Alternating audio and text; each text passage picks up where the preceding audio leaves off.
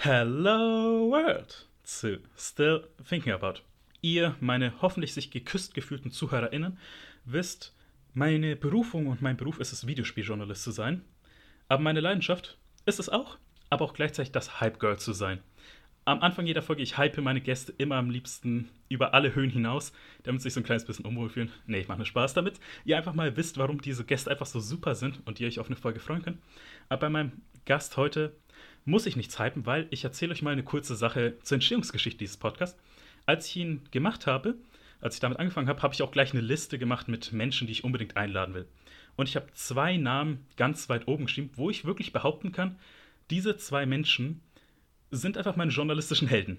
Die haben meine Sicht auf Videospieljournalismus maßgeblich geprägt und einfach geformt und ich wollte sie unbedingt hier haben. Es hat auch lange gedauert und diese zwei Role Models sind Ilias Alawi. Und ich kann es einfach nicht fassen, dass ich ihn heute hier begrüßen darf, wo ich auch wirklich nichts anderes sagen kann, außer It's my fucking hero, Sebastian Tützak von Game 2. Da fällt mir mein Mikrofon um. Oh Gott. Adriano, was machst du denn? Die Fallhöhe ist jetzt riesig. Und dann, dann, dann mich hier ankündigen. Ich hatte erst gedacht, du hast noch jemand anderen in der Leitung. Es freut mich sehr, Adriano. Es freut mich sehr, dabei zu sein. Es freut mich sehr, äh, diese sehr, sehr nette Einleitung zu hören. Äh, ich kann damit nicht umgehen. Mach weiter. okay, aber damit ihr halt ungefähr wisst, warum halt Sebastian einfach, ich sage, er und Ilias einfach die zwei besten Videospieljournalisten Deutschlands sind. Sebastian hat angefangen mit dem Kanal ABXO, wo sie einfach mal Videospieljournalismus anders gemacht haben.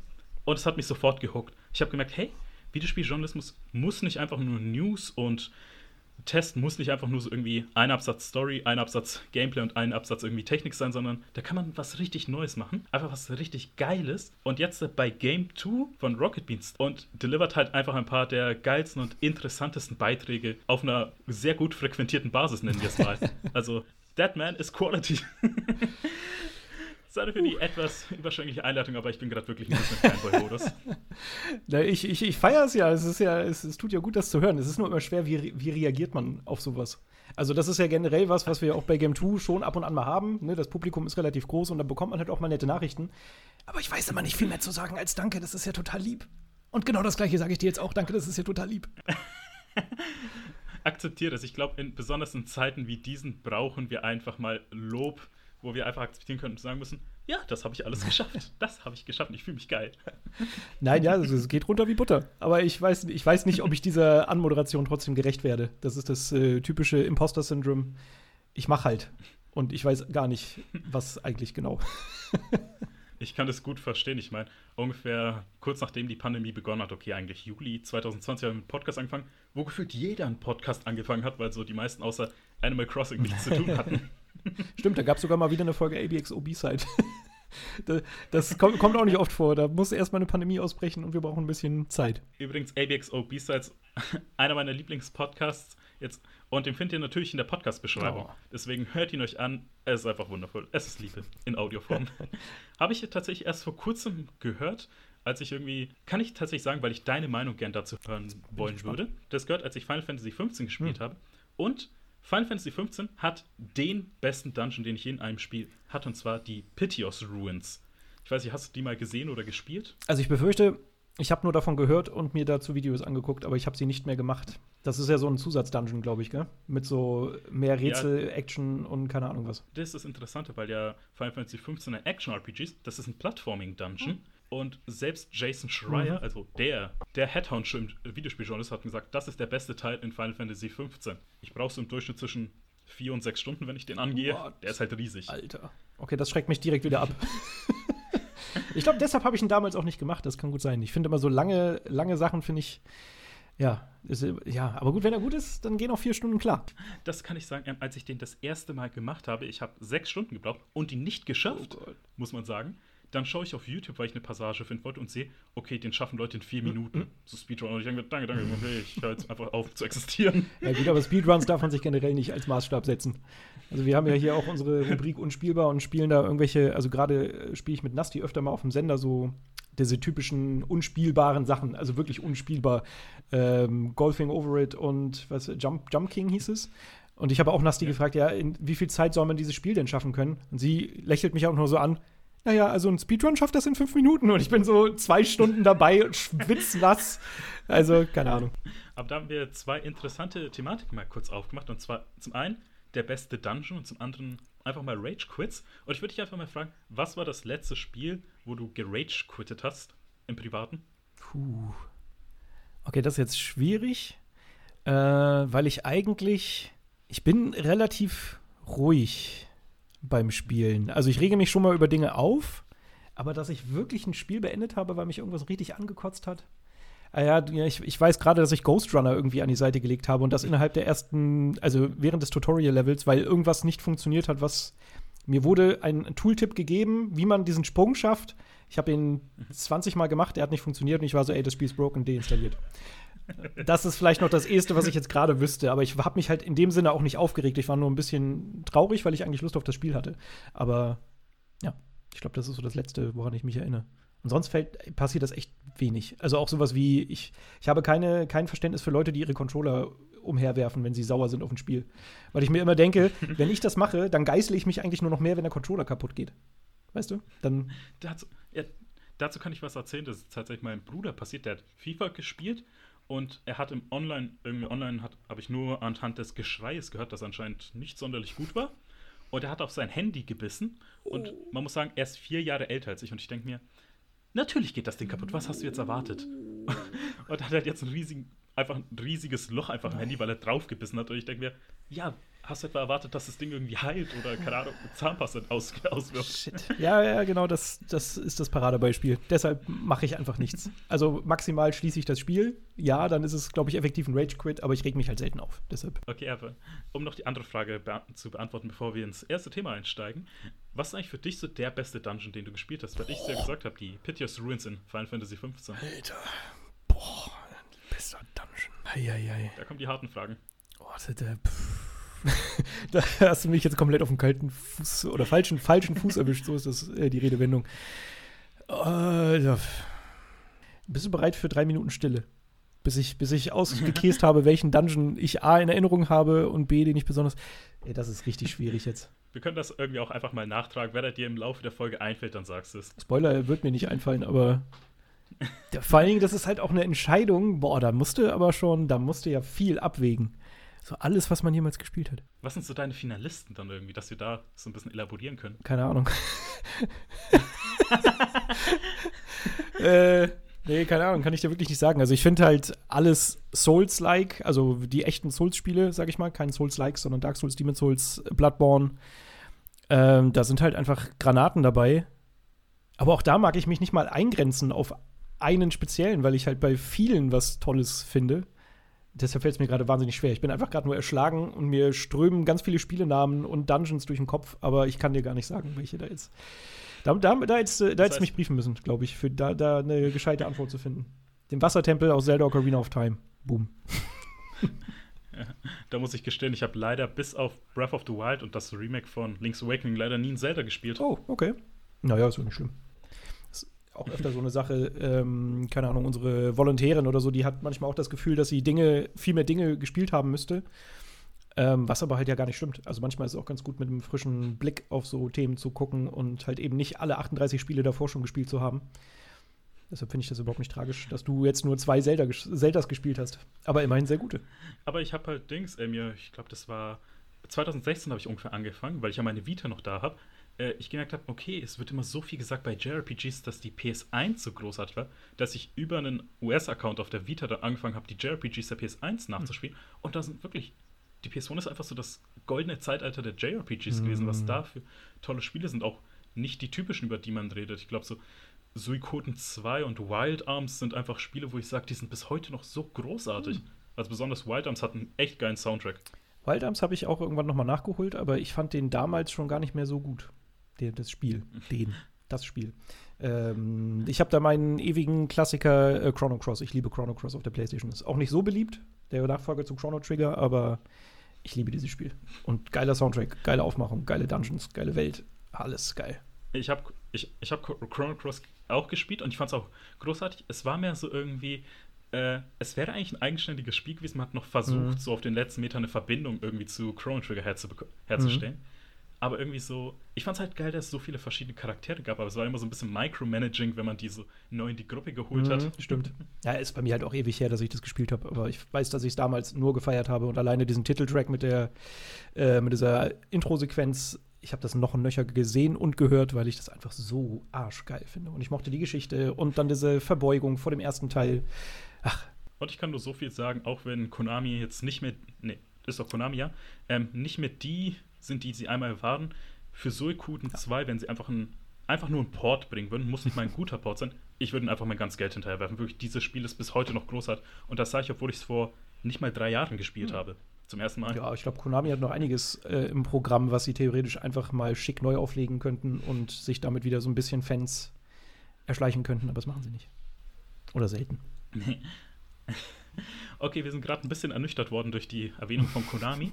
Aber wir reden jetzt mal über einfach ein Thema, wo wir jetzt einfach mal höchstwahrscheinlich in allen Tönen schwärmen können, ohne jetzt irgendwie zurückzuhalten, weil unser erstes Thema ist Hype. Hm. Und ich war halt unglaublich gehypt, das ist jetzt kein Scherz, als du gesagt hast, dass wir dann heute die Folge endlich aufnehmen können. Und ich, meine Freundin kann es sogar beweisen, irgendwie, dass Adriano wirklich in Fanboy-Modus gegangen ist, den ganzen Tag schon über. äh, sehr schön, es freut mich, dass dich ein Gespräch mit mir. Das, ich hätte das gerne öfter, dass Leute so reagieren, wenn ich mit ihnen rede. Passiert nicht so oft.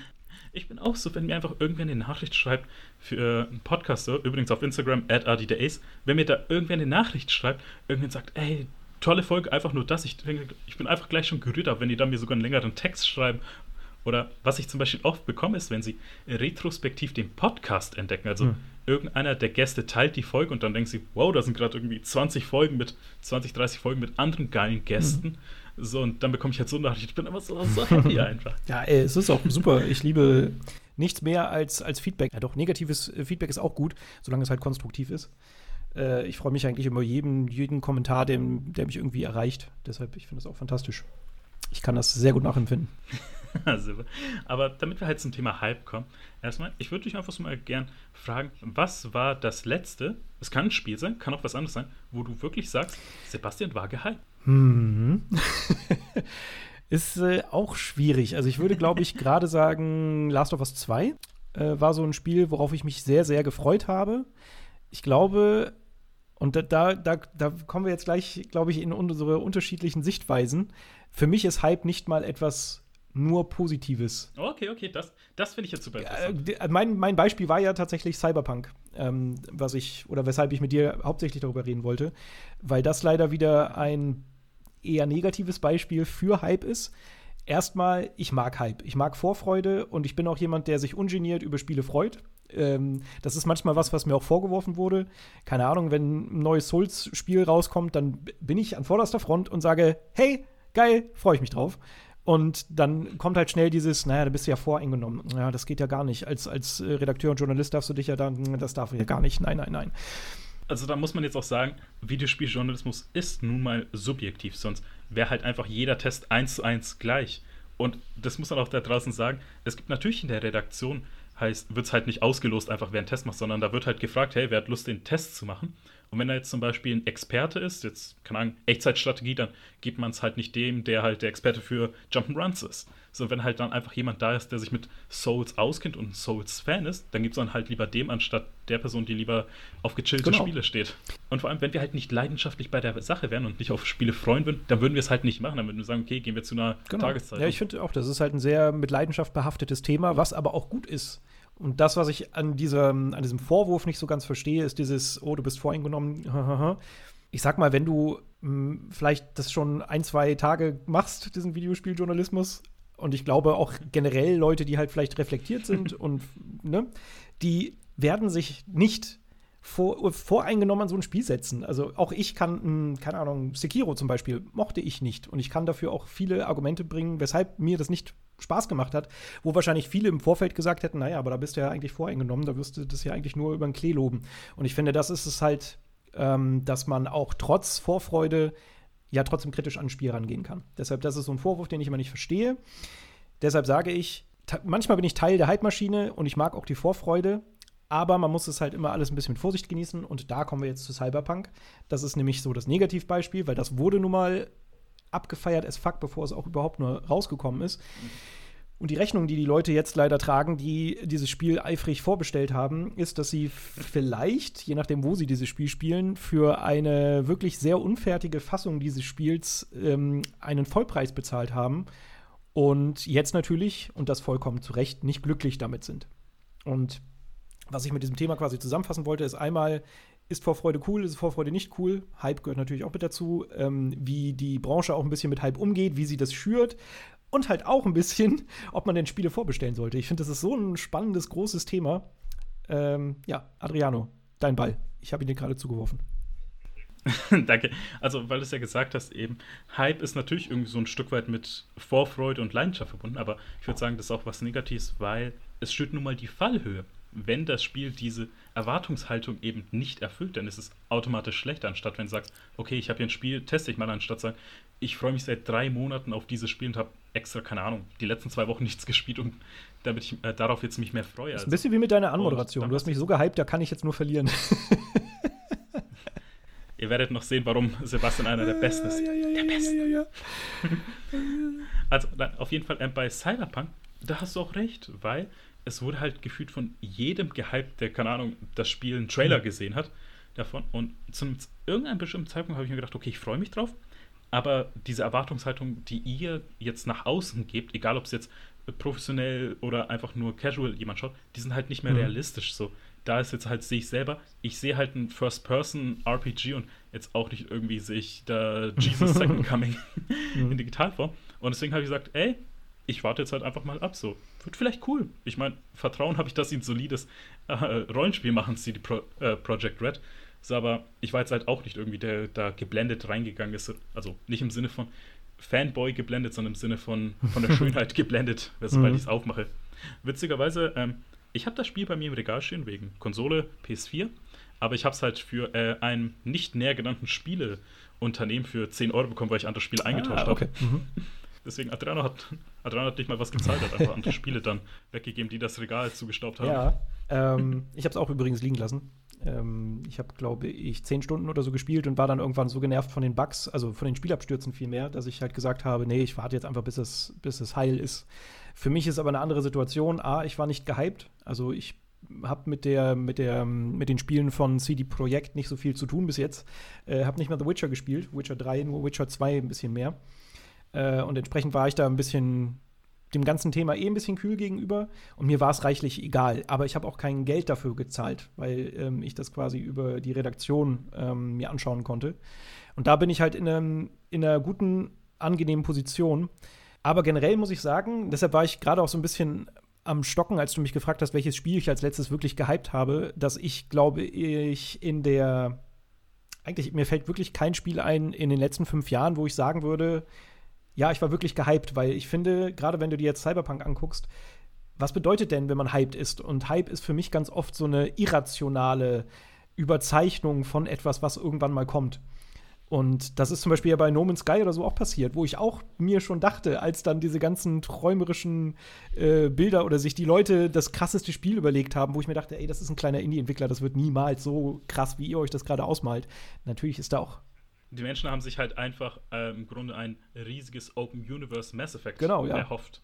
Aber halt stattdessen, ich weiß, ein bisschen despektiv, wenn ich sage, aber glorifizierter Walking Simulator. Ja, ja. Also ich fand No Man's Sky, aber das war, ist auch wieder eine Sache der äh, Einstellung, glaube ich. Ich fand es eigentlich sehr nett. Also es war natürlich nicht jetzt das supergeilste Spiel, aber ich fand es vollkommen okay und ich habe auch mir nicht wesentlich mehr erwartet.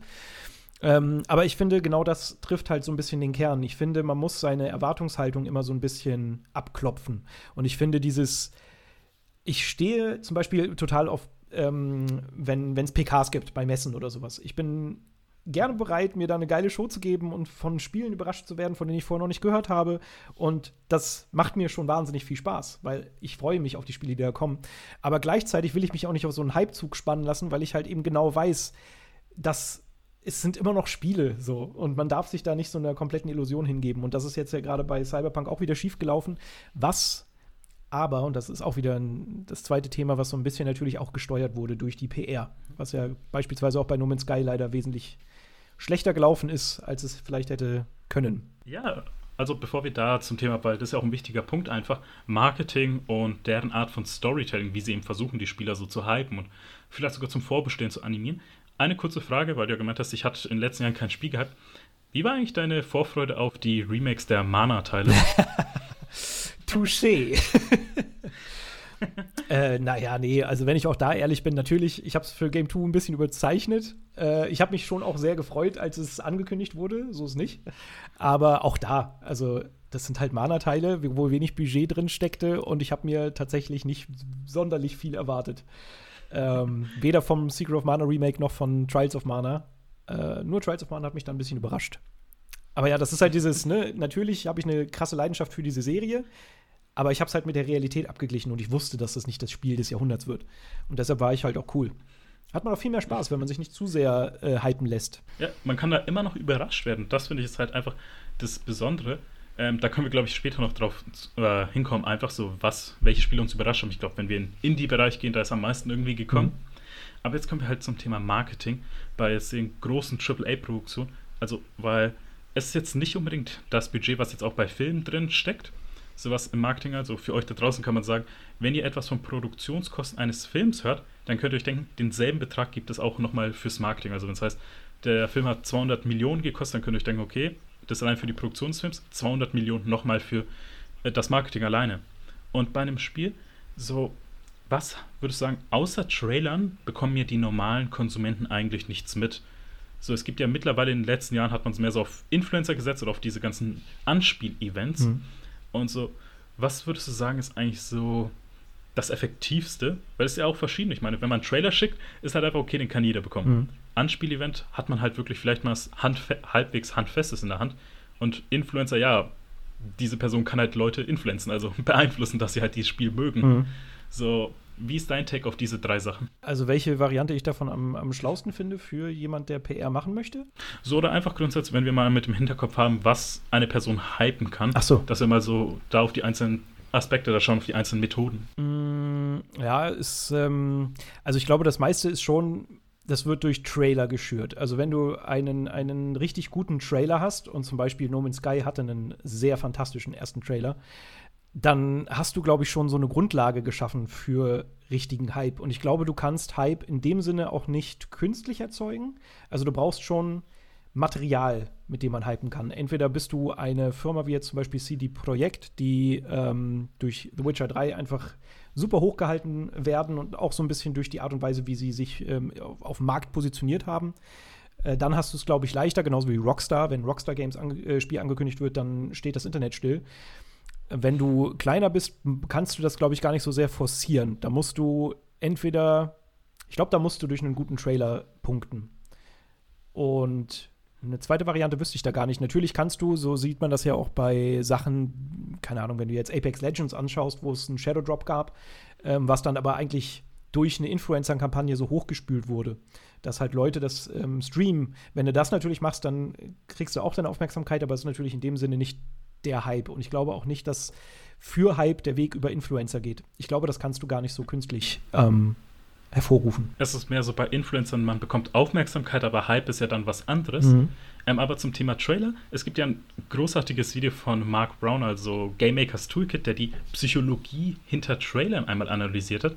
Und wenn ihr das einmal gesehen habt, dann versteht ihr eigentlich jeden Trailer, weil die alle gleich aufgebaut sind. Mhm. Also es fängt meistens so leicht an, dann kommt so ein schneller Cut auf irgendeine Action dann wird erstmal versucht, was zu erklären und dann versucht man gegen Ende so diese Taktung nochmal hochzubringen, so ein paar Features rüberzubringen und am Ende immer so ein Wow-Shot. Das ist eigentlich im Grunde, wie jeder normale Trailer aufgebaut ist. Mhm. mhm.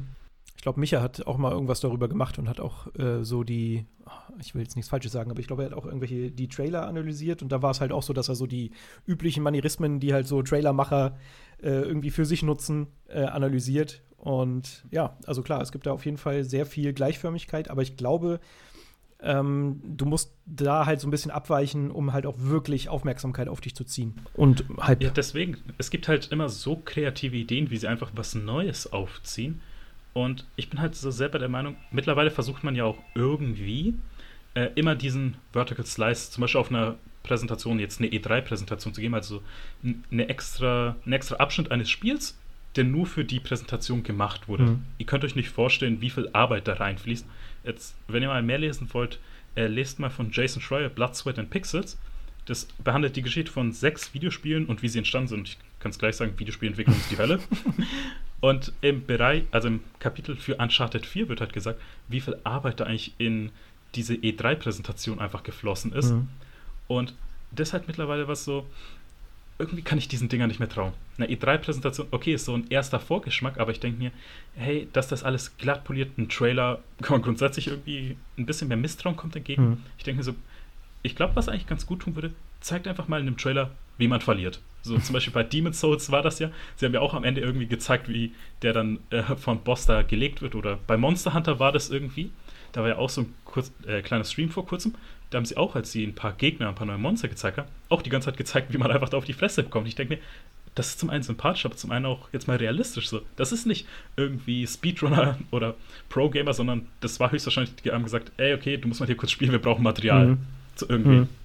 Ich finde das Schlimmste, was man immer bei so Präsentationen machen kann, gerade bei so Multiplayer-Sachen, ist so Fake Multiplayer-Gameplay, äh, wo du dann so vier Leute hinsetzt, die halt ihre auswendig gelernten Sätze nacheinander losballern, wie, so wie niemand in einem, in einem Teamspeak oder in einem, in einem, Chat wäre oder sich verhalten würde. Das ist immer so das, wo ich mir denke, hey Leute, das, das wissen wir doch mittlerweile. Lasst das mal. Äh, bei dem kann ich mal kurz, wenn ihr ein bisschen lachen wollt, einfach. Und zwar, es war Battlefield 1, ist 2016 oder so erschienen. Und im Vorfeld gab es halt auch so ein Influencer-Event, Anspiel-Event. Und mitten dabei waren unter anderem Terry Crews und Snoop Dogg. Ah, ja. Und schaut euch einfach mal deren Abschnitt an, als sie kurz interviewt mhm. werden. Ich will euch nicht zu viel wegnehmen, aber wenn ihr Terry Crews und Snoop Dogg kennt, ihr wisst, was euch erwartet und was ihr lieben könnt. ähm, aber ja, nochmal will ich dann zurück einfach mal so fragen, so, was ist eigentlich so ein Trailer, wo du sagen würdest 10 von 10? Also wo du wirklich sagen würdest, nicht unbedingt Hype mal, wo du sagst, ich habe echt Lust, jetzt mehr von diesem Spiel zu erfahren und der hat mir einfach gefallen. Oder sogar vielleicht, ich finde den großartig, diesen Trailer. Also das habe ich auf jeden Fall öfter. Also ich ist eigentlich sogar ein großer Teil von meinem von meiner Arbeitszeit morgens. Meistens gehe ich immer so meine Pressemitteilung durch und klicke mir das meiste an oder das, was irgendwie über Social Media und Twitter gespült wird. Ähm, gut, aber das ist jetzt der letzte Trailer. Das ist immer so spezifisch. ähm, also tatsächlich weiß ich noch, dass ich, ähm, als ich Ghost Runner gesehen habe, witzigerweise, den Trailer dazu, da dachte ich mir so, fuck, das ist mein Spiel. Das ist Mirror's Edge mit einem Samurai-Schwert und an Wänden rum und rumhacken, geil. Aber ja, nachher war es leider doch nicht so ganz meins. Äh, das wäre jetzt so ja. das letzte Beispiel, das ich im Kopf habe. Bei mir das letzte Beispiel, das ist eigentlich nicht mal ein Trailer, der irgendwie gut geschnitten ist oder irgendwie eine Story erzählt, sondern der hat einfach so diese Kernmechanik gezeigt. Ich wollte dich wirklich nicht unterbrechen, aber äh, gerade für die letzte Folge Game 2 habe ich mir so ein paar Indie-Spiele rausgesucht für dieses äh, aktuelle Jahr, was so auf uns zukommt. Und da bin ich über ein Spiel gestolpert, das ich vorher gar nicht auf dem Schirm hatte. Savior.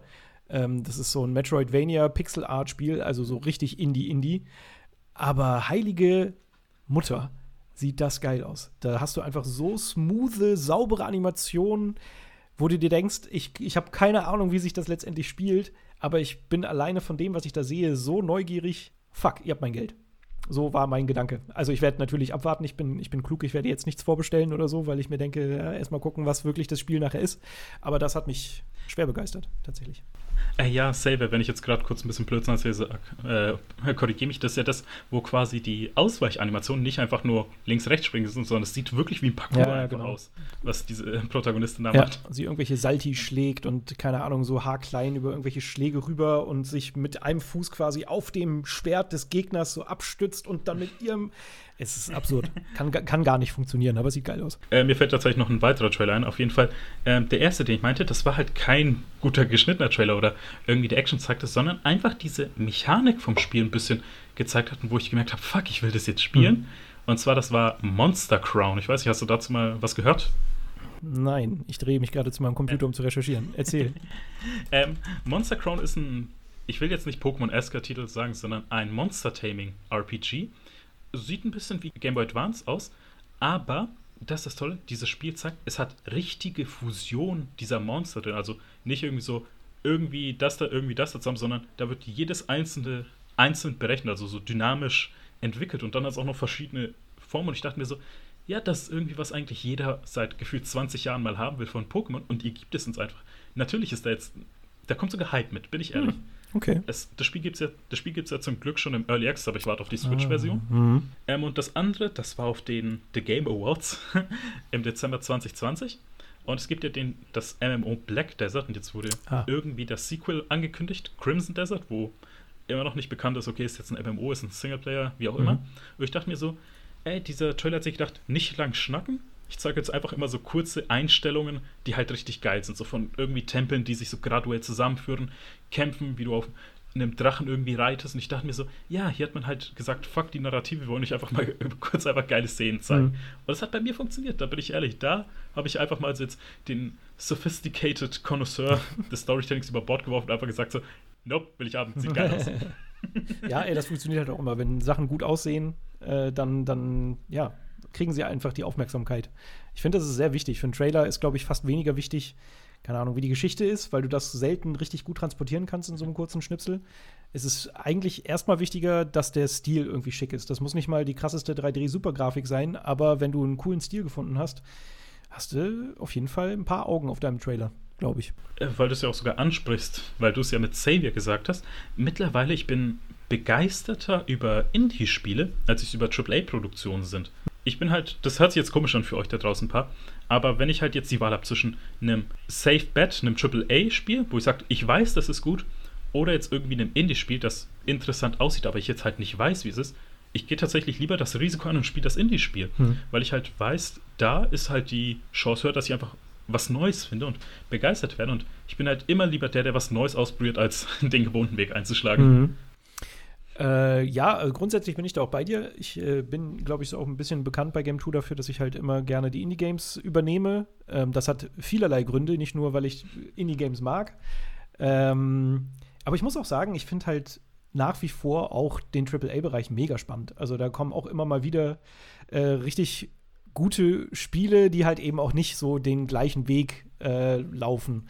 So, deshalb bin ich da ich kann, ich kann nicht sagen, welchen, welchen Bereich ich lieber mag. So, dass, wenn mir da jetzt jemand eine Pistole auf die Brust setzen würde und sagen würde, ey, entscheide dich, ein Leben lang nur noch Indie-Spiele oder ein Leben lang AAA-Spiele, glaube ich, würde ich sagen, gib mir die Kugel. das, das fällt mir immer Nein. schwer. Aber äh, du hast natürlich recht, dass im Indie-Bereich zumindest immer mehr Bewegung ist, was so, ja, einen Bruch mit den Konventionen anbelangt oder halt neue Spielkonzepte oder keine Ahnung. Also da, da passiert tatsächlich ein bisschen mehr. Das kann ich so unterschreiben, ja. Nee, ähm, ich wollte es auch noch sagen, weil du ja sagst, du bist die per Ansprechperson bei Game 2, wenn es um Indies geht. Ähm, da muss ich tatsächlich auch jemand noch danken. Und zwar, ihn kennst du vielleicht, weil du ja auch für die WASD geschrieben hast, Christian Schiffer. Ah, er, ist, er ist ja auch Ressortleiter beim Bayerischen Rundfunk, wo ich auch gearbeitet habe. Und ich durfte tatsächlich die Berichterstattung der Gamescom 2019 bei Bayerischen Rundfunk führen. Mhm. Also das habe ich auch, weil Christian meinte, okay, er hat jetzt keine Zeit, ich darf es übernehmen. Geil. Und ich habe tatsächlich da so gute Arbeit geleistet, dass sie gesagt haben, du darfst jetzt einen Artikel frei aussuchen, den du darüber schreibst. Und ich habe mir wirklich das Thema ausgesucht, äh, Indie-Spiele auf der Gamescom. Mhm. Also Indie-Spiele auf der Messe. Mhm. Und das war halt irgendwie, ich wollte einfach zeigen, was für eine Bedeutung die mittlerweile haben, weil ich glaube, der Ansturm auf die Indie-Spiele, wenn man sie jetzt zusammennimmt, unter Einfluss sind fast so groß wie die großen Titel. Also natürlich hat man da vier Stunden Warteschlangen für Cyberpunk, aber wenn man jetzt sowas wie die Indie Arena Buch einfach nimmt, mhm. da sind da eigentlich fast, fast genauso viele Menschen drin. Mhm. Und ich glaube, mehr Menschen haben da einfach Spaß. Genau, da ist halt auch einfach immer der Vorteil, also ja, die ist sehr voll, ähm, aber du hast trotzdem natürlich eine größere Chance, da auch schneller was zu spielen.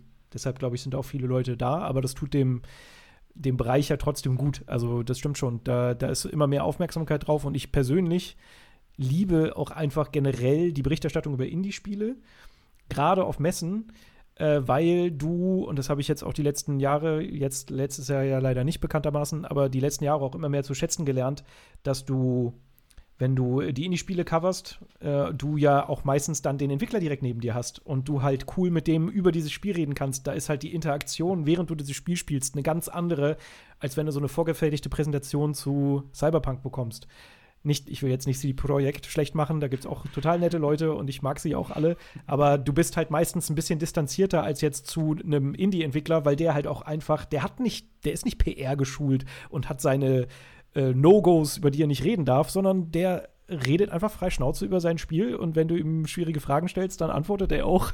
Und keine Ahnung, ich, das ist halt wahnsinnig erfrischend und das kann auch jeder, der eben nicht ähm, Berichterstattung macht, nachempfinden, wenn man eben zur Indie Arena Booth geht, weil da auch die Entwickler immer bei den Stationen stehen und man mit denen halt nett klönen kann und ein bisschen was über die Spiele erfahren kann. Und das ist mhm. fantastisch. Das macht es halt viel menschlicher und das fehlt leider dem AAA-Bereich immer noch. Da haben viel zu viele große Studios und Publisher einfach viel zu viel Angst vor, ähm, das halt ein bisschen persönlicher zu machen und ein bisschen ähm, transparenter, dass man halt weiß, wer die Nasen hinter diesen Spielen denn eigentlich sind. Das finde ich immer ein bisschen schade.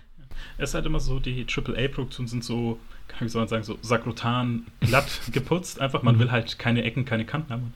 Da ist halt doch Indie einfach, da machen die Ecken und Kanten einfach irgendwie diesen Charme aus. Mhm. So, jetzt, natürlich ist nichts perfekt, aber dann findet man, ähm, das hat mal, ich weiß nicht, ob du den kennst, ein amerikanischer Videospieljournalist, Gerald Petty, mhm. hat den Begriff mal geprägt, äh, Swimming in Sevens. Und zwar, dass da so in diesen, die so eine Wertung 7 von 10 haben, du Spiele hast, wo man sagt, okay, jetzt nicht alles davon ist gut, aber irgendwie bestimmte Mechaniken davon sind so faszinierend, dass du wirklich da Perlen einfach findest. Mhm.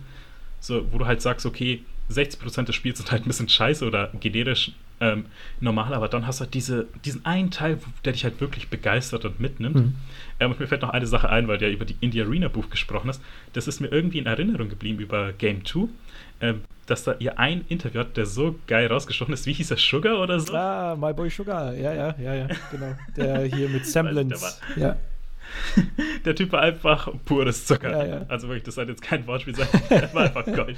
Wir haben ihn irgendwann dann auch auf der E3 nochmal getroffen. Das war auch so witzig, weil ich da, glaube ich, erst bei Devolver war und dann sind wir in so einen separaten Bereich gegangen, wo Good Shepard äh, die Spiele ausgestellt hatte. Und ich wusste nicht mal, dass sein Spiel äh, mittlerweile einen Publisher hat. Das, zur Gamescom war das eben noch nicht der Fall. Und wir sind da, spielen irgendwelche Spiele an und plötzlich kommt von hinten eben Sugar an. Hey, you, you're back, how are you doing? Das war einfach mega nett. Und das ist halt, ähm, man lässt sich davon halt auch nicht beeinflussen in dem Sinne. Ne? Also es ist jetzt nicht, dass ich sage, Semblance ist das beste Spiel, das ich jemals gesehen habe.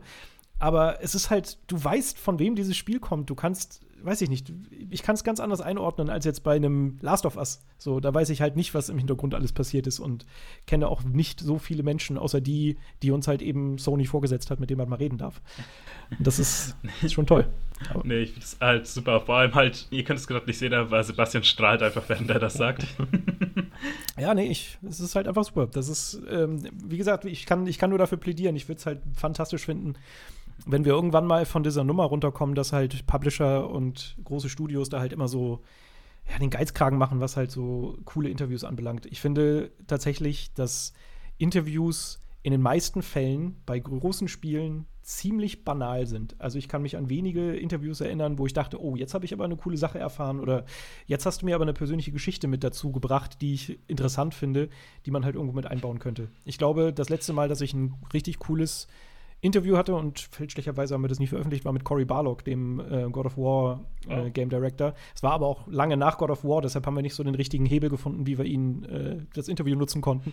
Aber der ist halt einfach eine coole Sau, weil der halt auch einfach freischnauze dann eben doch mal Sache, Sachen erzählt oder mal sagt, ey, das ist scheiße oder schief gelaufen.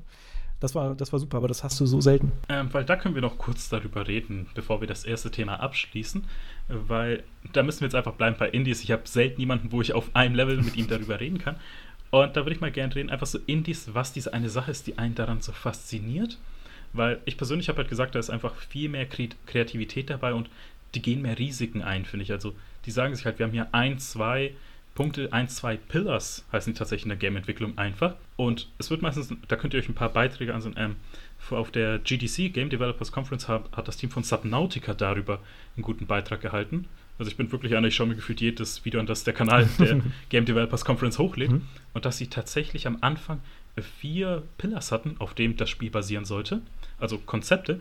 Und dann haben sie bis auf eins einfach alles gestrichen. Das war einfach Exploration. Mhm. So, und da ist halt einfach, dass sie äh, jetzt, die, da ist ja auch, Subnautica hat ja auch einfach so was komplett Neues, einfach diese Unterwassererkundung, aber es ist halt nicht unsere, sondern eine Alien-Welt.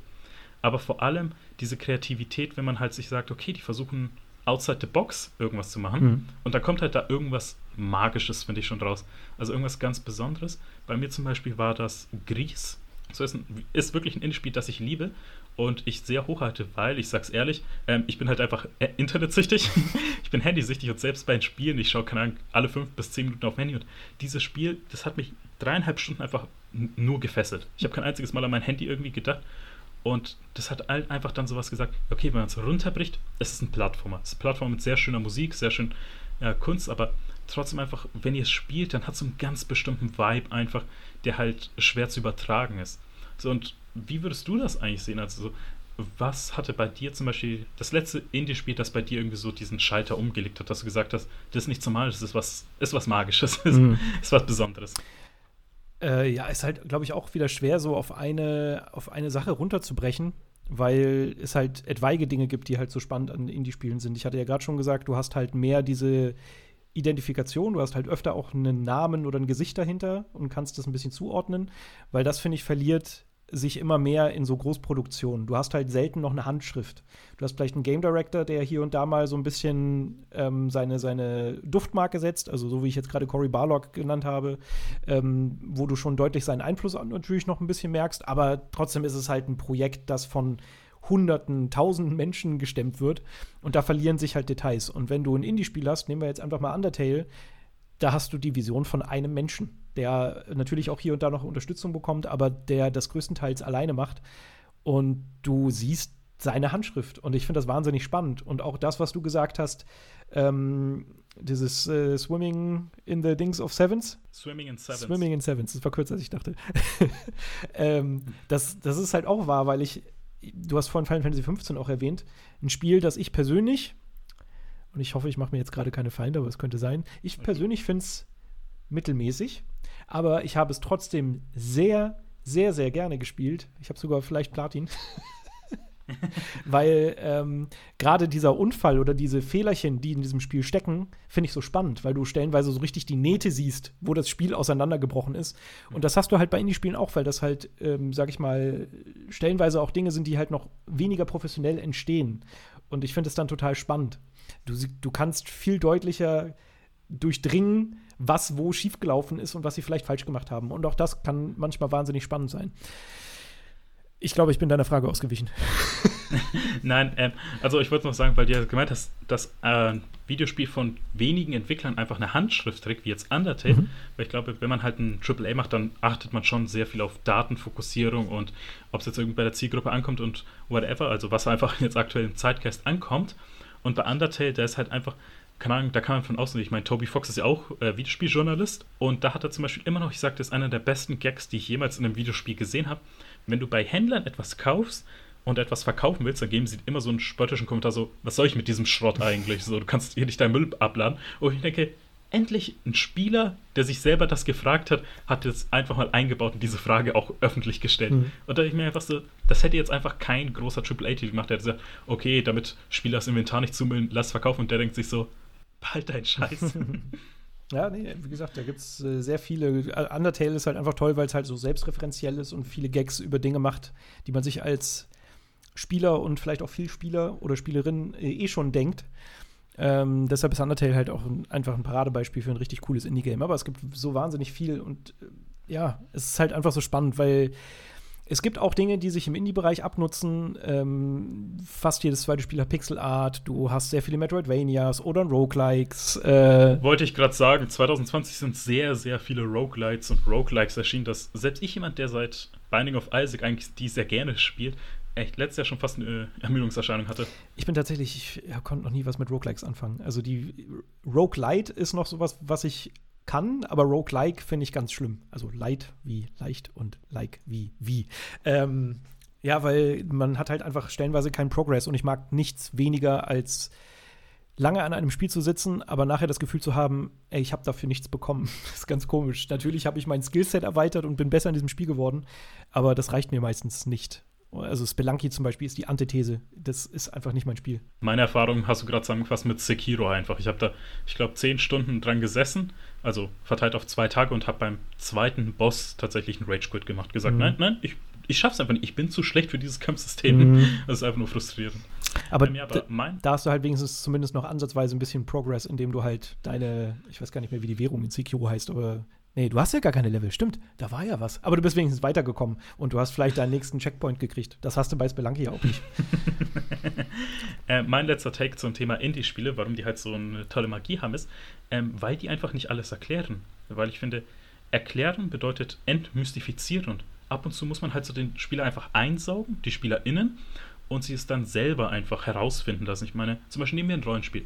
Wenn du einen Angriff machst, weil bei Rollenspielen basiert ja sehr viel auf Zahlen und da steht, okay, du hast 70 Hitpoints abgezogen, denkst du, okay, es sind 70. Aber wenn du halt siehst, okay, du hast nun einen Teil von einem Balken gerade abgezogen, dann äh, bist du da schon ein bisschen mehr drin, weil du dir dann denkst, okay, wie viel Angriff brauche ich, sollte ich mal was anderes ausprobieren.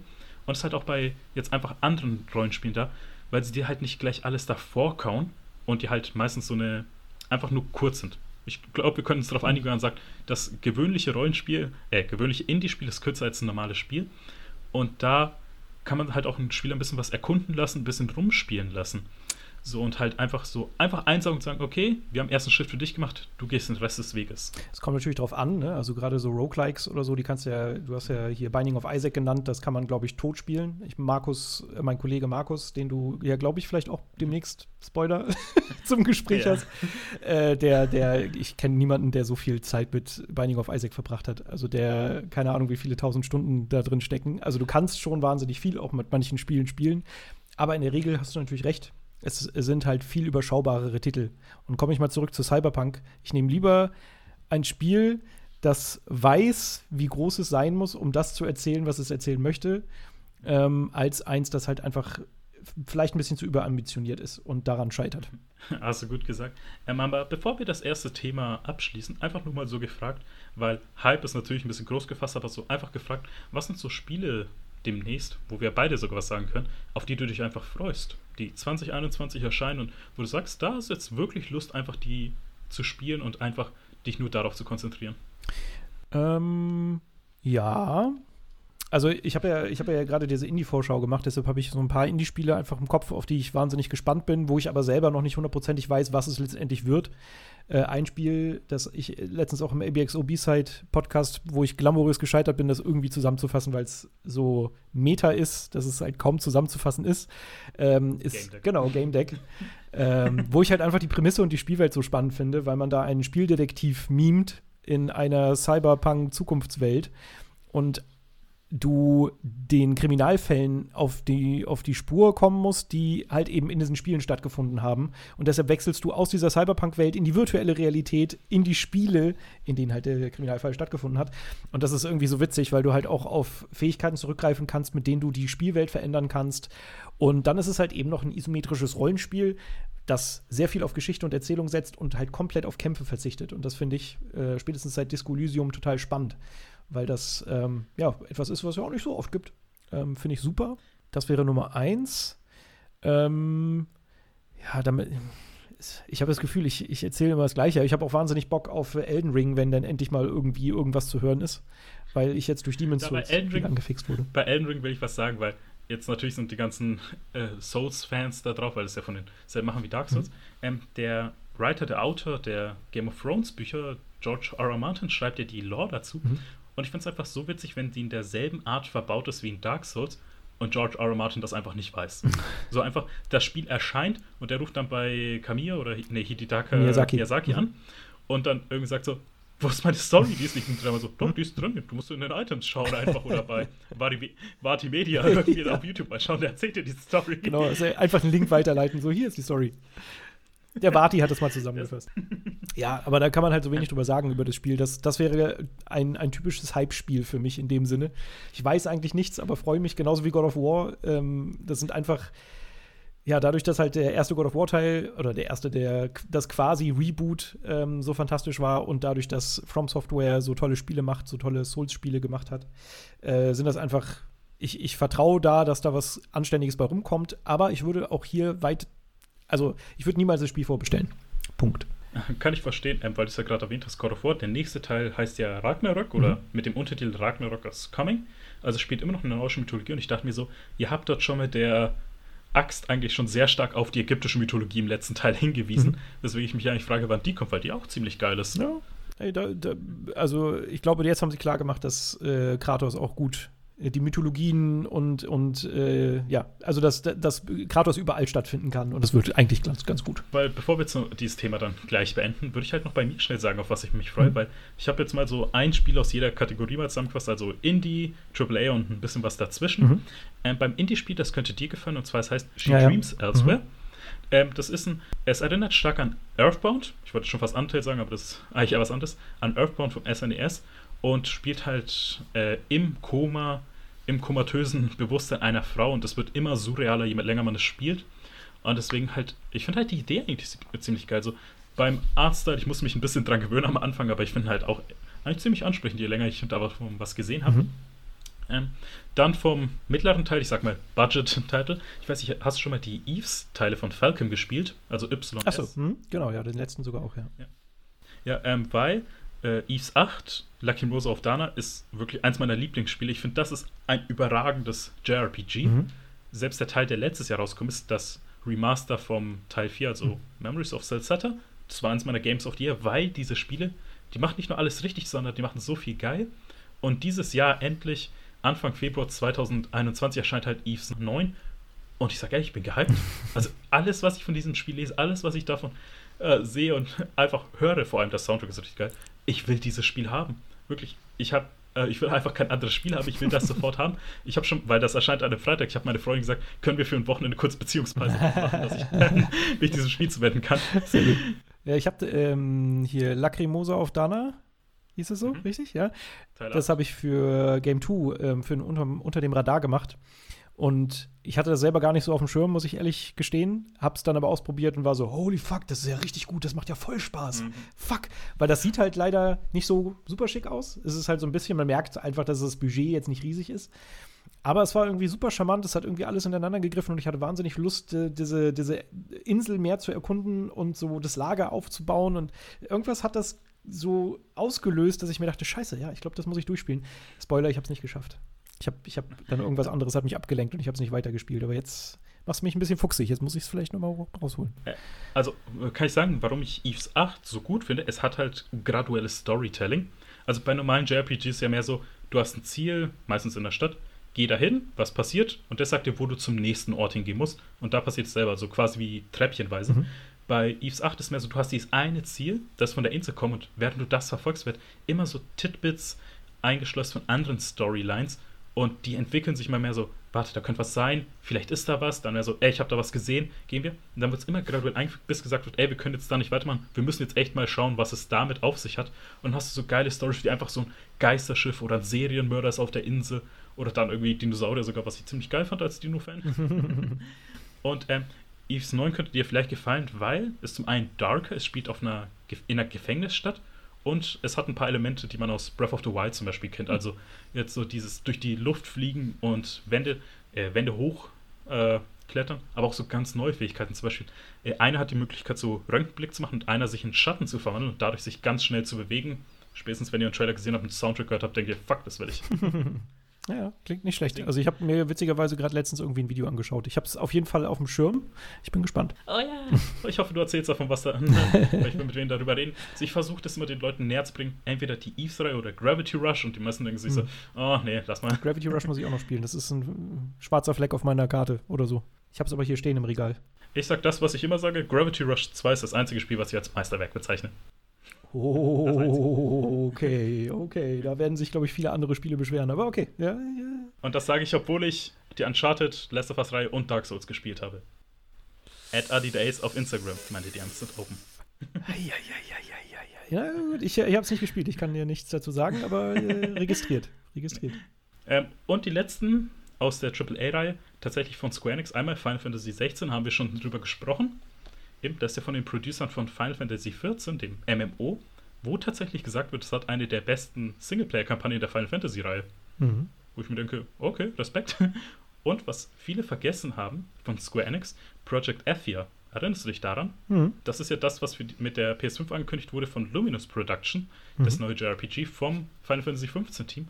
Und alle, auch wenn ich der große Final Fantasy XV äh, Fanboy bin, diese eine ich glaube, das waren, keine Ahnung, 90 Sekunden Trailer, hat halt so viele geile Ideen einfach drin, dass ich halt irgendwie schon sehr, sehr neugierig bin. ja, keine Ahnung, bei Final Fantasy bin ich noch ein bisschen vorsichtig. Deshalb, äh, Entschuldigung, ich wurde gerade abgelenkt. ich habe ich hab dir vor, bei der Vorbesprechung habe ich noch gesagt, ich lasse mich nicht ablenken von Nachrichten. Jetzt bekomme ich gerade eine, eine, eine Nachricht mit drei Ausrufezeichen und war so, oh, oh shit. Ich habe sie nicht verstanden. Egal, bei Final Fantasy bin ich ähm, vorsichtig irgendwie weil mich der erste Trailer noch nicht so komplett angesprochen hat, aber ich habe glaube ich, seit, also ich habe sehr viele Final Fantasy Spiele gespielt und das wäre sehr seltsam, wenn mir das entgehen würde. Ich bin gespannt, mal gucken. Ich muss gerade auch noch ganz kurz äh, ein Spiel äh, in, in die Waagschale werfen, auf das ich mich freue und das jetzt auch schon sehr, sehr bald erscheint, und zwar Little Nightmares 2. Das zufälligerweise mein nächster Game 2-Beitrag wird, wofür ich gekämpft habe. Ich habe nämlich jetzt vor kurzem erst den ersten Teil nachgeholt und finde ihn sehr schön und hoffe, dass der zweite Teil einfach rigoros alles noch besser macht als der erste Teil. Weil der hat so seine kleinen Schwächen, aber diese, ich liebe diese bizarre Spielwelt, weil wir gerade bei bizarr waren, sage ich jetzt bizarr. ähm, die ist einfach fantastisch. Und auch so die Geschichte, die halt ohne ein Wort erzählt wird. Ich, ich mag sowas. Also ganz, ganz, ganz toll. Und die ersten Trailer sahen sehr gut aus von dem zweiten Teil, deshalb freue ich mich darauf. Ich warte den Beitrag ab, weil Hadrianus eine ziemliche Angsthase und verträgt keinen Horror. Deswegen werde ich der Beitrag, ich hoffe, der Beitrag begeistert mich genug, um es zu spielen. Schau mal, no, no pressure, oder wie war das? ja. Apropos, apropos Pressure, weil wir haben ja auch ein Zeitlimit bei uns für die Folge gesetzt und wir haben nicht mehr ganz so viel Zeit. Und jetzt wird es ein bisschen Meta, weil das zweite Thema, das sich Sebastian ausgesucht hat, ist tatsächlich Zeitmanagement. Und ich würde dich jetzt einfach mal fragen, Sebastian, wenn du jetzt so überschlagen müsstest die Woche, wie viel Zeit hast du da eigentlich für dich, also abseits der Arbeit, abseits von irgendwelchen Verpflichtungen oder ähnlichem, wo du wirklich sagst, nur Sebastian jetzt? Es ist, es ist komisch. Also eigentlich, eigentlich, ich habe hier vor mir habe ich so einen Kalender auf dem, auf dem Tisch liegen, den mir meine Freundin geschenkt hat, wo ich mir jetzt immer so Termine äh, aufschreibe. Und eigentlich, also ich sag mal, Donnerstag und Freitag ist gerade leer. Ist eigentlich ganz angenehm. Aber ich bin irgendwie jemand, ich habe, also ich glaube, wenn du jetzt Leute bei Game 2 fragen würdest, dann würden sie schon sagen, dass ich so einer der strukturierteren da bin. Äh, der eine oder andere mag jetzt sagen, naja, gut, bei Rocket Beans ist es vielleicht auch gar nicht so schwer, weil wir ja einfach ein Chaotenhaufen sind. Aber das macht uns ja auch aus. Aber ich finde es wahnsinnig schwierig, so meine Zeit richtig einzuteilen, zu planen und ja. Ich, also es ist jetzt nicht so, dass ich irgendwie Termine verschlafe oder so, sondern es ist wirklich eher das Problem, okay, wann, wann mache ich was und wie mache ich das, ohne mich selber zu vernachlässigen? Und ich bin, ich will jetzt gar nicht hier tun, als wäre ich äh, super überbusy. So ist es halt gar nicht. Also ich ähm, mache halt meinen ganz normalen 8-Stunden-Job plus minus, mehr plus. Ähm, und ja. ab und an kommen halt noch mal andere Sachen, sowas wie jetzt hier der Podcast oder morgen bin ich bei einem kleinen Talk eingeladen. Dann äh, kann ich morgen auf den Sender gehen. Dann mache ich wieder Musik und bin morgen mit meiner Band verabredet. Und das sind so Kleinigkeiten, wo wait, ich wait, wait. Merke, das kannst du nicht einfach so sagen, weil du hast einfach eine Band. Nein, ja, okay, das ist vielleicht auch schon Mund zu voll genommen. Ich habe mit unserem äh, Cutter von Game 2 irgendwann saß ich abends keine Ahnung wann, als die Zeit das noch ermöglicht hat, ähm, habe ich mich mit ihm einmal getroffen gehabt und äh, wir hatten gesagt, äh, wir haben so Musikvideos uns angeguckt und irgendwann haben wir uns angeguckt und waren so, weil ich wusste, er hat mal Schlagzeug gespielt und er wusste, ich habe mal Gitarre gespielt. Ja, warum machen wir eigentlich nicht Musik? Und dann haben wir einfach aus einer Schnapsidee uns hier in der Nähe einen Proberaum gesucht, waren da jetzt zu zweit. Ich habe jetzt noch einen alten Kumpel eingeladen, also wir sind jetzt Bassist, Gitarrist und ein Schlagzeuger. Also, richtige vollwertige Band ist das noch nicht und es ist auch mehr Spaß. Also es ist jetzt nicht das ihr werdet morgen oder du wirst morgen nichts von uns hören. das ist mehr so, wir haben einfach wieder Bock. Also ich habe früher auch in der Band gespielt und irgendwie äh, ist es, hat das irgendwie gefehlt in letzter Zeit und deshalb haben wir das einfach wieder gemacht. Aber wie ja. Hieß deine, wie hieß deine Oh nein, Band? uff, nein. Die ehemalige Band hieß Reaching Borderline. Und das sagt schon sehr viel darüber aus, dass es eine Emo-Band war. oh, also Hattest du damals auch schon blonde Haare oder etwas dunkler? Nee, da hatte ich wieder blonde Haare. Also wir hatten, wir sind auf drei Auftritte gekommen, ähm, aber ich habe mir oh. tatsächlich kurz davor hatte ich immer noch schwarz gefärbte Haare. Und ich habe, glaube ich, auch weniger gegrinst als jetzt. Es ist äh, absurd, das zu erzählen. ja. ja. Kann man dazu noch was finden eigentlich irgendwo? Aber wir wollten ja zum Zeitmanagement kommen. okay, aber jetzt einfach dann so mal gefragt, so, keine Ahnung, jetzt, also mal abgesehen von der Arbeit, was hat für dich da eigentlich Prioritäten? Also wenn du dann sagst, du musst jetzt deinen Zeitplan für dich erstellen, egal ob jetzt professionell schreibst alles auf oder einfach so spontan machst du, was hat da für dich einfach die oberste Priorität? Ist auch schwierig, glaube ich. Du merkst, ich bin die ganze Zeit hier nur hin und her gerissen. Ähm, natürlich würde ich schon sagen, die Menschen in meinem Umfeld, seien es Freunde oder meine Freundin, äh, die sind natürlich das Allerwichtigste, aber gleichzeitig ist auch mein Arbeitsleben einfach was sehr Bestimmendes und etwas, was ich auch sehr, sehr gerne mag und mache. Ähm, und ich mir da ja auch durchaus mal Projekte in die Freizeit nehme, sei es jetzt unser Podcast ABX B-Side, den ich mit Ilias mache, ähm, aber auch Projekte, über die ich nicht reden darf, an denen ich halt einfach nebenbei so ein bisschen werke und was machen möchte. Ähm, das sind halt irgendwie, weiß ich nicht, ich will immer nicht so tun, als wäre ich halt wahnsinnig busy, deshalb sage ich das nochmal. Aber ich merke halt auch ganz oft, wie halt meine Zeit schwindet. Und das, diese Zeit dann noch richtig aufzuteilen, plus ich bin auch ein Mensch, ich brauche immer mal so einen Tag in der Woche, wo ich auch mal für mich alleine sein kann. Äh, und um mich ein bisschen mit meinem Kopf auszukäsen, damit da irgendwie alles im Lot bleibt hier oben. Ähm, und halt auch natürlich, um ein paar Spiele zu spielen und ein paar Medien zu konsumieren. Und das ist wahnsinnig viel. Und das fällt mir einfach immer wieder schwer. Und ich merke manchmal, wie auch Dinge dann, wie ich Dinge vernachlässigen muss. Und äh, beispielsweise auch Freunde schon durchaus ähm, ja, darunter gelitten haben, dass ich halt sehr viel beschäftigt bin.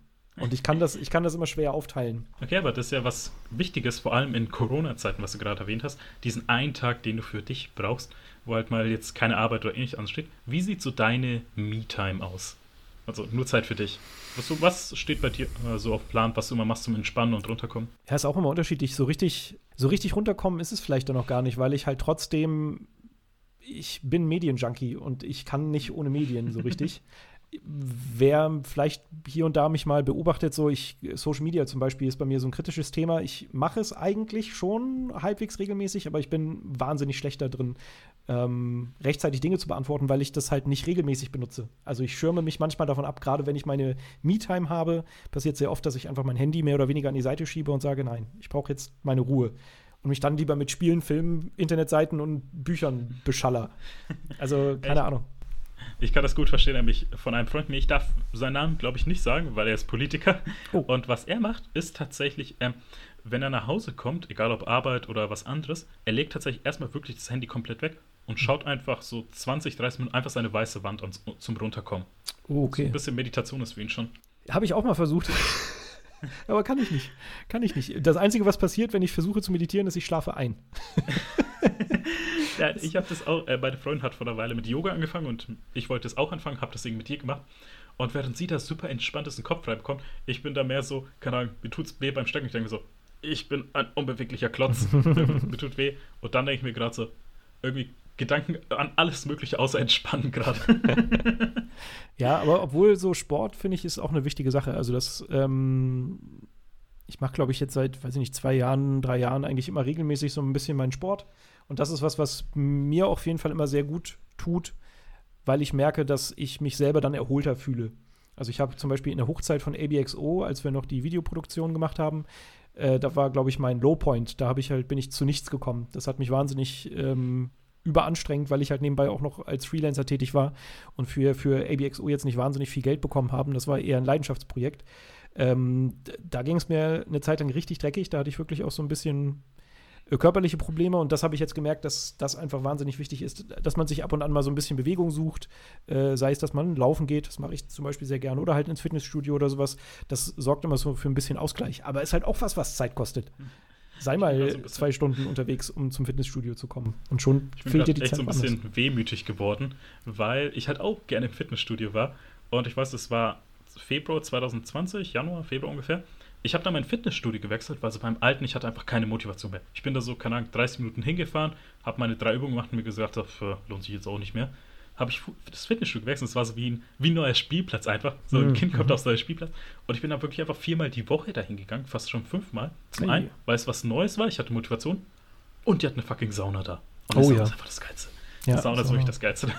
Das stimmt, das hatte ich auch mal in einem Fitnessstudio, aber das ist leider Cool, jetzt wird es jetzt wird's zum Sport-Talk. Aber ja, ich finde es halt in, deshalb. In, in, der nächsten Folge, du bist gerne nochmal eingeladen, da können wir über Sport reden.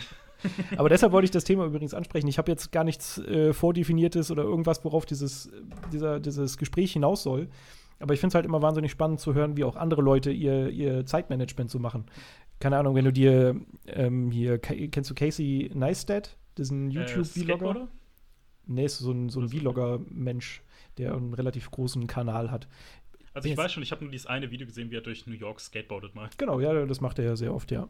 Ähm, und der hat halt so ein, oder hat irgendwann mal ein Video veröffentlicht, wo er so einen sehr durchgetakteten Tag hat. Der steht um 6 Uhr morgens auf oder 5 Uhr oder was weiß ich wann, geht erstmal laufen, äh, dann gönnt er sich kurz eine halbe Stunde, also der hat wirklich so einen getakteten Tag, dass er dann eine halbe Stunde Pause hat, Zeitung liest und Kaffee trinkt und dann fängt er an mit der Arbeit, dann kurz Familie, dann das Und ich denke mir so, das würde bei mir niemals funktionieren, ganz abgesehen davon, dass ich nicht um 6 Uhr morgens aufstehen werde. Glückwunsch, ich schlafe im Durchschnitt vier Stunden am Tag. Oh Gott. Nee, dann würde ich, das kann ich leider gar nicht. Ich brauche, ich merke, dass ich richtig schnell grumpy werde, wenn ich zwei Tage hintereinander nur sechs Stunden schlafe.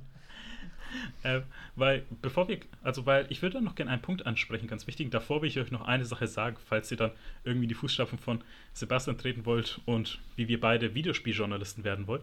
Ähm, ich sag mal so, in meiner Zeit, als ich beim Radio gearbeitet habe als Redakteur, Moderator, ich hatte sechs Tagewochen mit einer ähm, 75-Stunden-Woche.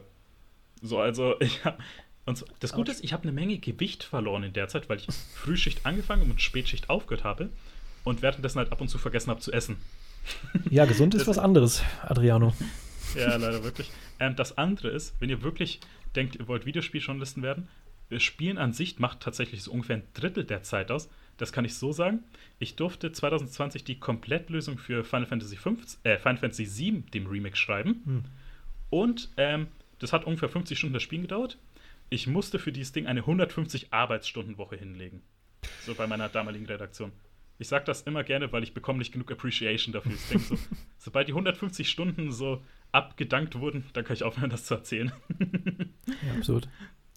Ähm. Deswegen, das ist äh, Journalismus ab und zu echt nervenzerreißend und körperzerreißend. Aber deswegen will ich ja das sagen, weil das war eben eine sehr, sehr anstrengende Aufgabe, sagen wir mal. Und was ist eine Sache, wo du sagen würdest, auch wenn die Zeit bei euch knapp ist oder nicht so viel da ist, diese eine Sache, nehmt euch Zeit dafür. Und ich sag mal extra etwas, wo man sagt, etwas habt, also nicht so, wo man sagt, nehmt euch Zeit für die Freunde, sondern hier eine Stunde und macht genau mal das da. Das ist dein Healthcare-Tipp. Ähm, ja, dann wiederhole ich mich fast, weil für mich ist es tatsächlich das Laufen. Also ich versuche so, gerade zumindest in der Corona-Lockdown-Zeit ähm, oder da, wo zumindest das Fitnessstudio nicht aufhat, zweimal die Woche laufen zu gehen. Und das ist für mich so das Beste, weil ich da gezwungen bin, so ein bisschen von Medien mal wegzukommen. Also ich kann nicht währenddessen mein Buch in der Hand halten oder meine Switch oder keine Ahnung was, sondern ich konzentriere mich mal einfach nur aufs Laufen. Hab vielleicht Musik auf den Ohren, aber das war's. Äh, und das hilft mir immer, A, ne, fühle ich mich halt körperlich gut, weil ich so ein bisschen äh, den, den, das System mal in, in Schwung bringe. Aber gleichzeitig macht das auch meinen Kopf frei und ich ähm, bekomme, glaube ich, die meisten Ideen sogar beim Laufen relativ oft. Mhm. Und das merke ich einfach, das ist ähm, unbezahlbar. Das ist super wichtig für mich persönlich geworden mittlerweile. Ist immer so ein dummer, ja, wenn man über, über Gesundheit spricht, dann ist es sehr schnell, dass man halt sagt, ja, Sport ist schon. Aber nee, kann ich echt sagen. Also es geht ja gar nicht darum, hier krassen Leistungssport zu machen oder keine Ahnung was, sondern einfach nur A, raus, frische Luft, ein bisschen Bewegung und ich kann euch garantieren, dass der Kopf ganz anders tickt danach. Nee, das kann ich komplett unterschreiben. Also auch beim Laufen einfach. Ich glaube, wenn ich einfach sage, ich will mal in den Park laufen gehen, ich nehme mir explizit keine Kopfhörer mit, damit ich nicht irgendwie Podcasts oder so hören kann, mhm. weil dann einfach so der Kopf einfach mal das Denken anfängt, da komme ich auch auf neue Ideen. Und das kann ich sagen, ähm, Stand-Up-Comedian und ein Freund von mir, Falk Pircek, wirklich schaut einfach mal auf Videos seine Stand-Up-Videos, äh, auf YouTube seine Stand-Up-Videos an. Der macht das auch. Also, wo es noch möglich war, ist er tatsächlich jeden Tag spazieren und hat da Ideen für seine Stand-Up-Comedy-Sets bekommen. Hm, okay. Das, ähm, und bei mir die eine Sache, wo ich sage, wirklich nehmt euch mal die Zeit dafür irgendwie ab und an mal eine Stunde oder so. Ich weiß, es klingt weird, but stay with me. Was ihr machen sollt, ist wirklich mal für eine Kurzzeit mal das Handy weglegen. Geht zum Musikstreaming-Anbieter eurer Wahl. Und jetzt kommt das Weirde, deswegen sage ich Stay with me. Sucht euch mal eine Playlist raus mit ähm, sehr traurigen Songs und weint einfach mal. Wirklich einfach mal so, konfrontiert eure Gefühle, konfrontiert euch selber und lasst einfach mal diese angestauten Emotionen raus. Ihr werdet euch danach besser fühlen und euch selber sogar ein bisschen besser kennenlernen, vielleicht einfach. Weil ich glaube, die meisten Leute haben einfach seit Jahren oder so nicht mehr geweint oder es zugeben. Und es kann einfach so befreiend sein. Hm. Habe ich auch mal wieder gemacht vor einer Weile. Hm. Nicht allzu Angst sein. Ja, ich, ich wollte jetzt nicht reingrätschen und sagen, dass ich länger nicht geweint habe oder nicht so oft weine, aber vielleicht habe ich da was angestaut. Wer weiß. Ich kann, dir eine Play ich kann dir eine Playlist schicken, keine Sorge. Ich habe ich hab witzigerweise mir eine sehr traurige Playlist gemacht, weil ich irgendwann im ersten Lockdown keine so gute Zeit hatte und äh, da auch die traurige Musik durchaus mal gehört habe. Ähm, es tut halt gut.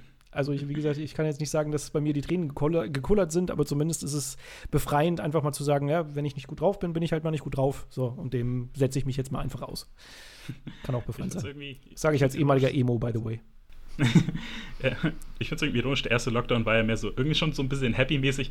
Alle waren auf ihrer Insel in Animal Crossing drauf oder so und man hat sich immer gefragt, so, Spaß, äh, so spaßhalber, trägst du eine richtige Hose oder Jogginghose? und der zweite Lockdown ist jetzt mehr so, keine Ahnung, düster, dark, depressiv, directed by Quentin Tarantino irgendwie, jeder stirbt.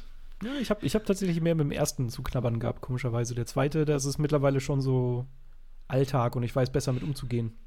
Keine Ahnung. Der erste hat mich mehr erwischt nach einer Zeit. Auch weil der Anfang war vollkommen okay und dann hat es irgendwann geknabbert. Deswegen tragt eine Maske, dann haben wir das hoffentlich hinter uns und bald keinen dritten Lockdown. Oh ja, das klingt okay, aber vernünftig. Hier nochmal so ein kleines Recap eben von äh, Sebastian. Er sagt, macht Sport. Ich sag, stellt euch euren Gefühlen und weint einfach mehr. ja. Aber wir kommen jetzt so langsam zum Ende. Aber bevor wir zum Ende kommen, bei Still Thinking About haben wir einen Brauch. Und zwar am Ende jeder Folge dürfen die Gäste den ZuhörerInnen und mir eine Hausaufgabe in Form eines Videospiels, Filmen oder Serie aufgeben. Und wozu ich dann eine Special-Folge machen würde. Und ich würde dich fragen, Sebastian, worauf ich mich unglaublich freue. Was ist deine Hausaufgabe für mich und für die anderen da, aber vor allem für mich? Ja, also dann würde ich mal ein bisschen Fanboy sein und sagen, das hier ist explizit in erster Linie primär für mich das und dann für euch. primär deine Hausaufgabe, absolut. Ähm, ja, ich habe ja vorhin schon gesagt, ich weiß nicht, ob du es gespielt hast, wer weiß. Ähm, aber ich würde dir sonst als Hausaufgabe mal Tetris-Effekt aufgeben. Ja. Also, ich will nur mal kurz, kurz, sagen: Immer wenn ich denke, ich könnte Sebastian nicht mehr lieben, dann kommt er einfach mit ah. einem der besten Spiele überhaupt auf. Und ich denke mir so: Diesen Mann kann man einfach nicht noch mehr lieben. Und dann so: Banger, hier hast du was mehr. Und okay, also so, du hast, du hast es rauf und runter gespielt, oder was? Yep. Ah. Ich bin Level 100. Ich bin Level 100. Oh, shit, bin, okay, dann hast du mich sogar weit. Holy shit. Okay, na toll. Äh, ist ja jetzt fast eher meine Hausaufgabe. ich habe das gerade letztens noch mal, weil meine Freundin äh, angefangen hat, das zu spielen. Und während sie gespielt hat, war ich so, oh, scheiße, okay, ich muss das auch wieder spielen. Das ist ja super geil. Und äh, dann bin ich doch wieder hingeblieben. Weißt du, welches Level du bist bei Tetris Effect? Oh nee, aber weit von 100 entfernt. Irgendwas mit 50, glaube ich. 60? Äh, ja, das wollte ich sagen, weil bei Level 50 schaltet man ja das klassische Tetris frei. Vielleicht bin ich unter 50. ich weiß es gerade nicht. Also ich habe es ich hab's ja ähm, quasi, als es rausgekommen ist, auch am allermeisten gespielt. Und jetzt gerade habe ich es einfach noch mal ein paar Runden gespielt. Äh, deshalb kann ich es dir gerade gar nicht sagen, tatsächlich. Vielleicht bin ich auch unter 50. Du spielst bis 50 und dann schaltest du halt das klassische Tetris in einem Remix frei, der richtig, sogar richtig nice ist. Okay. Ja, siehst du. Ja, toll. Dann erzählst du mir jetzt sogar noch was für über meine Hausaufgabe. Adriano, das ist doch scheiße jetzt hier. Aber du machst trotzdem eine Sonderfolge über äh, Tetris-Effekt. Natürlich. Ich kann dir aber auch das Angebot sagen, wenn dir spontan irgendwie ein Spiel einfällt, wo du sagst, das sollte jeder mal gespielt haben, dann kann ich dazu eine Folge machen. Ich finde, Tetris-Effekt steht da schon ganz gut. naja, es gibt, es gibt schon ein paar mehr Spiele, aber es ist jetzt schwierig, das durchzugehen und hier nicht random zu werden. Also, wenn ich jetzt Journey sage, wirst du sagen, ach klar, Journey, gar kein Problem, habe ich auch schon 20 Mal gespielt. Ich habe es tatsächlich nur ein einziges Mal gespielt. Okay, aber es reicht auch. äh, keine Ahnung. Also dann, ich würde sagen, Tetris-Effekt ist gut. Ich will, ich, will, ich will eine Sonderfolge zu Tetris-Effekt. Einfach nochmal hören, wie toll das denn wirklich ist. Und da bin ich oh, anscheinend okay. ja an den richtigen geraten mit Level 100. Vielleicht kann ich mir noch ein paar hey, Tipps abholen. Der Lockdown hat jeden irgendwie mitgenommen. Mich hat er irgendwie ein Tetris-Effekt ge gelockt. Sehr gut. Ja, okay, dann die Hausaufgabe wird sein, das wundervolle Tetris-Effekt zu spielen. Und das wird dir natürlich mehr in der Hausaufgabenfolge sein und möglicherweise mein Liebesbrief an Sebastian. ich werde auf jeden Fall einschalten, aber äh, nicht, nicht zu viel hypen, sonst ich, ich kann damit nicht umgehen. Wenn ihr mehr wissen wollt, warum er so großartig ist, ihr findet eine Menge Links in der Podcast-Beschreibung zu ihm. da könnt ihr euch an ihm ergötzen. okay, aber bevor wir jetzt gleich zum Ende kommen, Sebastian, ich will mich erstmal natürlich bedanken einfach für diese großartige Folge. Es war mir eine unbeschreibliche Ehre. Aber ich würde dir die letzten Worte dieser Folge überlassen. Was willst du an die Zuhörer von Still Thinking About sagen? Äh, ich hoffe, ich bin dem Gehype von Adriano ansatzweise gerecht geworden. Wenn nicht, schreibt das auch in die Kommentare. Ich werde mir auch Kritik anhören, denn ich mag sowohl Lob als auch Kritik. Ich bin der Sebastian. Ich arbeite bei Rocket Beans und Game 2. Äh, hat mich sehr gefreut, euch kennenzulernen. Bussi. oh. Ey, wirklich, das ist einfach eine der jetzt schon meiner Lieblingsfolgen. Einfach, ja, weil ich einfach ein kleiner Fanboy bin, bin ich ehrlich. Aber wenn ihr wissen wollt, warum es einfach so ist, schaut in die Podcast-Beschreibung oder hört euch einfach diese Folge nochmal an. Ich war Adriano und ich kann nichts anderes sagen, außer vielen Dank, goodbye and good night.